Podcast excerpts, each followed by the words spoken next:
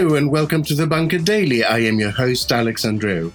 As Parliament enters its 20 day holiday hiatus, people like me initially breathe a sigh of relief. Initially. As is the case for all addicts, however, relief soon turns to despair.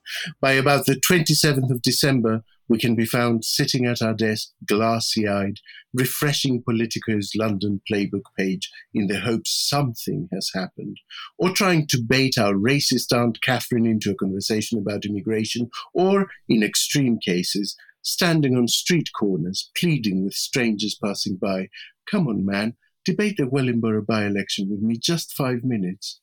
Christmas is, to quote Winnie the Pooh, a togethery sort of holiday, and therefore a politics free zone. But why is that? The holidays are actually when most of us experience the effects of politics at their most extreme. Food inflation, the cost of presents, maybe the impermanence of our housing, rail delays, maybe queues to go abroad made worse by Brexit. Homeless charities, shelters, soup kitchens, and food banks are at their busiest. The plight of refugees feels more urgent. Conflicts around the world weigh even more heavily than usual. So, why is talking about any of it out of bounds? My guest today is a Baptist minister, senior lecturer in theology at the University of St Andrews, and author of the report The Politics of Christmas. Welcome to the bunker, Reverend Dr. Steve Holmes. Thank you, Alex. Good to be with you.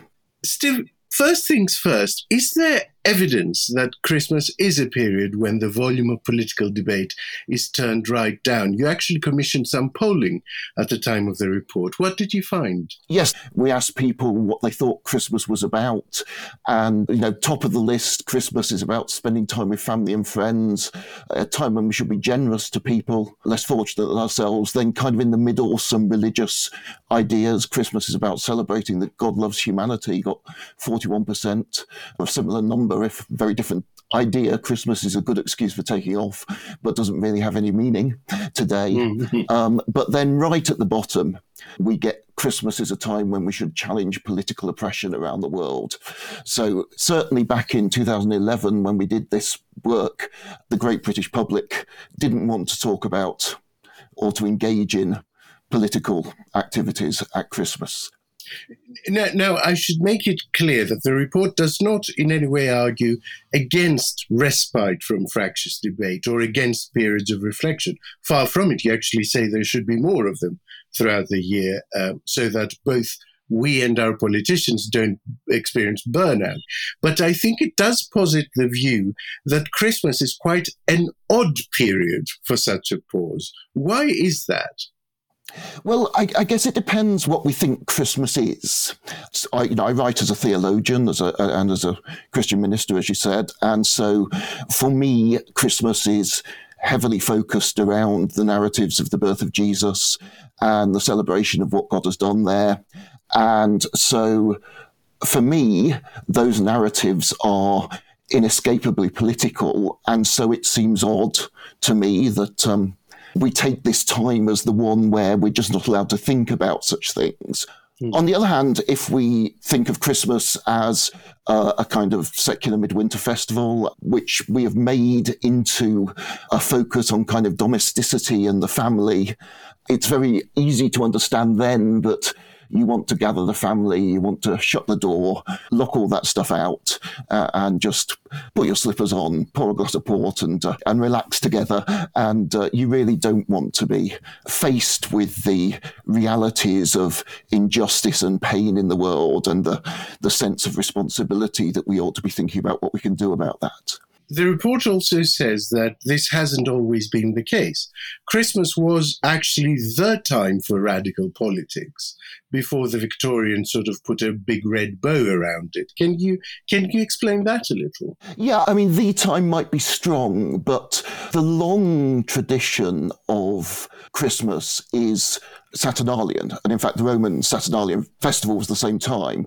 This is kind of the misrule idea where social roles are reversed. Yes. So English kings would appoint one of the servants to be king for a day on the 27th of December or something. There's a long tradition in, again, around England of boy bishops taking over. One of the choir boys would be made bishop. And this sort of sense of inversion carried on pr- probably from the Roman Saturnalia into medieval Christmases. You could see it as a sort of anarchic spirit of mm. subverting the social order. You could see it as a, a kind of carefully controlled valve to let a bit of steam off to make sure that mm. the, the social order is preserved. But one way or another, you're reflecting on, getting interested in the ways in which social hierarchies work around this time of year. Yes. And actually, there is a sort of, or at least there was a sort of flattening of those hierarchies as well, because, you know, whether you're a king or a pe- peasant going to church is going to church. And, you know, the, the gathering with the family to have a meal is what everyone does, regardless of social status. And so it, it does become a, a rather more shared experience, a, a more universal experience, doesn't it? Yes, I, I, guess so. I mean, the meal you're sharing might be quite different depending where you are in, in these social hierarchies. and, and I suspect that um, your average peasant's experience of church might have been different to what uh, the, what happens on, on the, uh, the royal estates.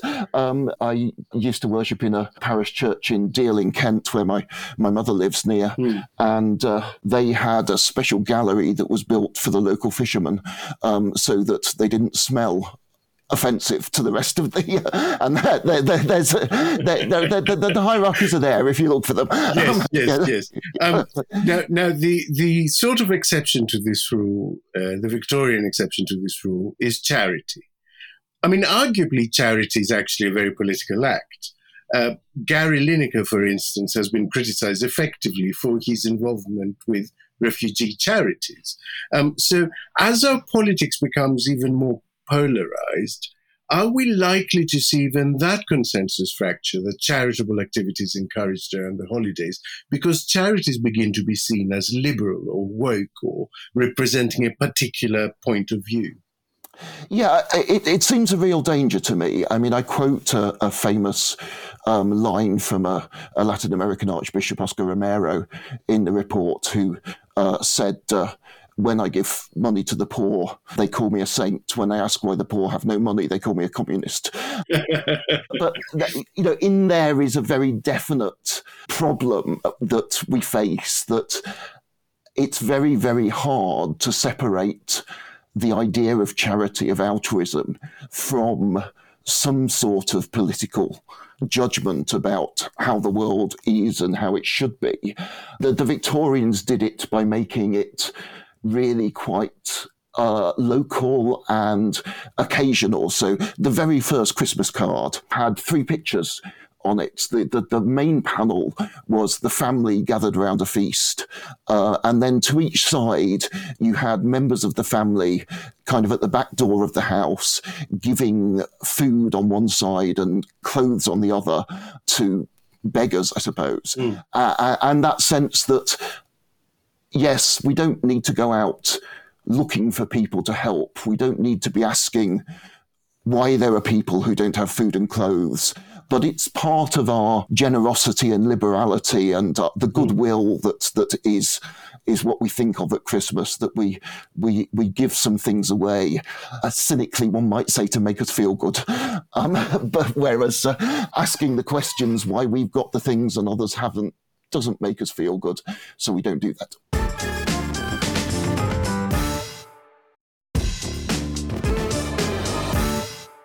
Now, it's become a rather easy win for liberals like me to point out the hypocrisy of people who claim to be religious and at the same time espouse views which seem not particularly charitable. For instance, that to point out that Mary and Joseph were actually refugees, homeless refugees. Um, but you point out that there are many other political threads woven through the story of Jesus' birth. What are some examples? Yes, so there are two ways to look at this. So we, have got two stories of the birth of Jesus in the Bible in in mm. Matthew's Gospel and in Luke's Gospel. They, they are actually fairly different. Uh, the story we all know and that the kids perform and so on is uh, is a bit of an amalgam of the two, with one or two other bits that seem to have crept their way in over the years. But on the one hand, we can simply read the story as a narrative of people living in a particular particular time and place. And we see just how inescapably political all the themes are. As you say, there's homelessness. You know, Mary is probably 14 or 15 at the time, given what we know of um, Jewish marriage customs. So we've got a teenage mother. We've got the flight into Egypt. The travel from Nazareth to Bethlehem is accounted for because the Roman emperor wants to sort his tax records out in the story. And so, so we've got lots of themes like like that. But if we read the stories as literary constructions, which you know is not a reflection on truth or falsity, just a, a reflection on authorial intent, then we do see that there's some really pointed stuff going on. But you have to read with a bit of knowledge to see some of it. So, for instance, if I say, you know, the, the angels come saying, Peace on earth, to you is born a Saviour, Christ the Lord. And to you and I, that sounds an entirely religious statement, but it isn't the word savior is really not a common one in religious contexts. Mm. Uh, it's used twice of Jesus in the Bible. That's one, the other one somewhere else. Where it was commonly used at the time was to talk about the achievement of the Roman emperor in bringing the Pax Romana, peace, the Roman peace, to the world. And so this collision of this odd word savior and this this account of peace is you know, a, a straightforward um, political claim saying um, the emperor says he has saved us and brought peace. Now, we're in occupied Palestine, you know, not that many years ago, the emperor brought peace by destroying one of the local towns. There were 2,000 people crucified, rotting bodies hanging on crosses alongside every road. Um, you know, this is imperial peace. But now we're going to talk about a different peace, mm. the peace that God will bring. And we're going to talk about it by stealing the emperor's titles and subverting them. That's, that's politics. Yeah. I mean, even the concept of a savior carries with it the implication that there are people who need to be saved yes, um, yes. from something. And so you know it's implicit in that.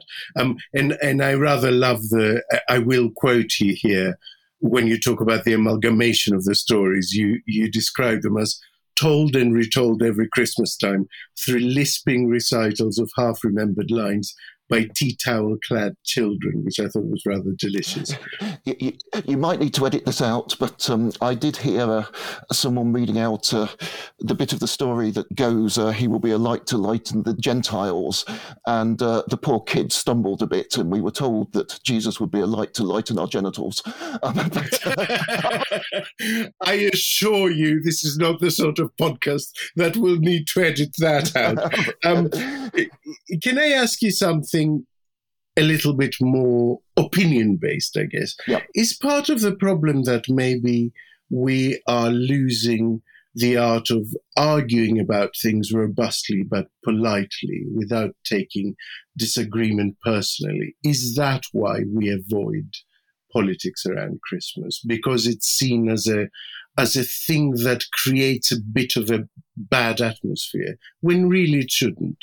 I think locating the beginnings of this in the Victorian era helps us to understand that a bit. So, what you've got is the Industrial Revolution happening, mass migration of a traditionally rural population to these mm. cities that are growing massively. Uh, suddenly, there is a separation between home and work. If you're a farmer or a blacksmith or lord of the manor, basically your office is your home and vice versa. Um, but suddenly you're you're a factory worker, so you live in one place and you walk down the street to work in the other. and there's all this social upheaval and lots and lots of questions about it. And it seems to me that the invention of the domestic Christmas is a way of hiding from that almost. Um, hiding might be unfair, but but but something like that. Mm, a way mm, of mm. A, a, way of trying to say, let's gather the family around, let's shut the world and all those pressing questions out, and let's just for a bit relax. And uh, yeah, as you said at the start, you know, I'm all in favour of just for a bit relaxing every so often. But uh, uh, but I think that's what Christmas became. Now people say we're losing the ability to argue you know, maybe we are. Or maybe we were never very good at it. well, uh, yeah, I was going to say, you know, I, I reflect that um, if I walk to the nearest wood from my house, I will find two monuments from the late 17th century recording seven different people who were killed in religious arguments. And, uh, you know, I've had a lot of religious arguments in my life, but so far remained unkilled. So, you know, maybe we're better at some of these things than once we were. I just wonder whether this sort of mutually, tacitly agreed hiatus is also testament to the fact that we don't spend enough meaningful time or have enough meaningful conversations with our extended family, certainly, and sometimes with our immediate family as well. What I mean is, talking politics becomes filled with peril because actually we know very little about our extended family's politics. So we never know whether we're walking into something that is terribly content. You know, we suspect that Aunt Catherine is a raging xenophobe, but actually would rather not confirm it.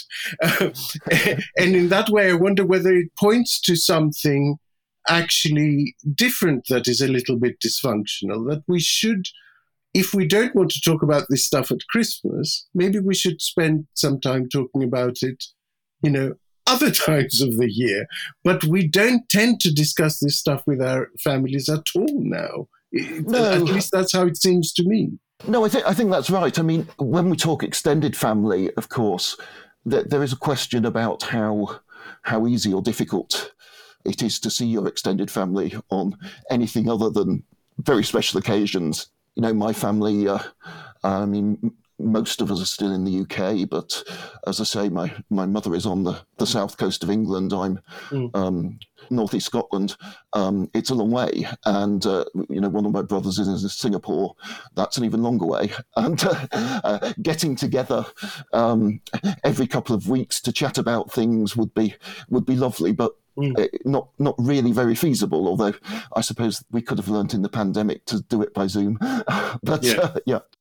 Um, the only perennial political discussion we seem to be allowed during Christmas is how heathens, liberals, lefties, politically correct bureaucrats, or recently the woke, I mean, delete as appropriate, have cancelled Christmas. Many people dismiss this, but as a minister, is there any truth to it? Has an increasingly secular society actually altered Christmas beyond all recognition. Is that a natural evolution that that is okay, or or is it something that we need to try and reverse in some ways? I think it's actually quite a complicated question. So you mentioned at the start, my, my tradition is Baptist, which is mm. a, a, an English dissenting tradition. And in fact, yesterday I was doing some academic work on the 17th century, and I think everybody I was reading spent time in prison for their beliefs in the 17th century. You, you were supposed to be Anglican. If you weren't, um, they fined you uh, for not going to the Anglican church and they imprisoned you if you tried to run an alternative church. So I, I don't feel cancelled compared to some of my forebears. I teach in a university that once would not have allowed me in because I'm not a Presbyterian, um, and and so on and so on. I think there's a lot of freedom, and again. You know, part of what I was trying to do with the report, uh, the, the particular focus was politics for this report, but it's something that that I try to do in different ways. Is get a bit behind a kind of cultural assimilation of half forgotten Christian themes to say actually there's something real and radical and challenging and disturbing back here and we ought to recover it. Mm. The, the Christmas that gets cancelled is a probably imaginary kind of fusion of a certain sort of middle English culture with a kind of religion that offers comfort and confirmation without challenge. Now, I'm all for cancelling that to be honest. I, I, I, and, and, and, you know, I, I, I'm very, very happy for people to say, you know, I'm not Christian. I don't want to celebrate a Christian holiday. We're going to have a holiday at this time of year. I will say happy holidays. You know, I will do away with with Christian yeah. symbolism. Um, generally, my complaint with such comments is that they just the, the, the, people just don't do it well enough. Um, that, they're unaware of how much of their symbolism is in fact Christian. Um, but hmm. um, um, yeah, I'm, but I'm I'm uh, I, I'm very very happy for someone to say that. Uh, I want the right to say, well, this is what I'm celebrating. Um, yeah. and the right to celebrate it without someone chucking me in prison. Uh, and at the moment, I seem to enjoy those rights quite cheerfully. Um, yeah. Reverend Dr. Steve Holmes, thank you for a, a very uh, enlightening conversation, pun intended. Thank you. Thank you. Good to talk to you, Alex. Remember, if you get value from our work, you should support our work. And you can do so from as little as £3 a month on the funding platform Patreon. Just search for Bunker Podcast Patreon.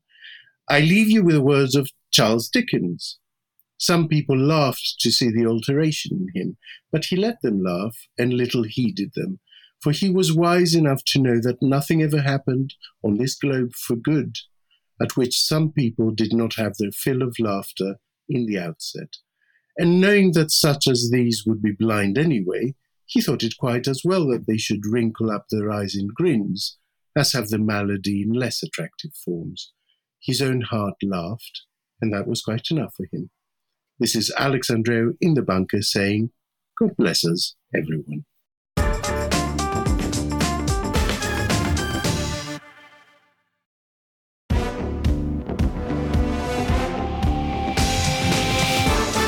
The Bunker was written and presented by Alex Andreou. The producer was Eliza Davis Beard, with audio production by me, Simon Williams. The managing editor is Jacob Jarvis, the group editor is Andrew Harrison, with music by Kenny Dickinson and artwork by James Parrott. The Bunker is a Podmasters production.